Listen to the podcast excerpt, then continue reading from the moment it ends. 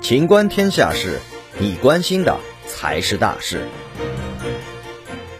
文汇网评《披荆斩棘的哥哥》，有男版浪姐之称的《披荆斩棘的哥哥》由芒果 TV 独家播出后，上线当天便以1.4亿的单日播放量登顶古朵热度指数排行榜榜首，在各个社交圈层掀起热浪。近年来，饭圈乱象流量至上，快餐式的偶像文化越来越呈现疲软状态。哥哥们跳脱资本运作的造星体制，发挥大众文化的导向作用，让艺人的长线价值再次受到社会关注和思考。进一步而言，制作可以持续输出正向审美文化的质感综艺，逐渐成为娱乐行业的基本共识。但是，就目前播出的几期来看，节目中的价值观仍然不够清晰。节目组尚未在多元的话语中找出审美共性，正如中宣部等五部门联合印发的指导意见所指出的那样，促进提高文艺作品的精神高度、文化内涵和艺术价值，为人民提供更好、更多精神食粮。不言而喻，这就是塑造综艺质感品质的精髓所在。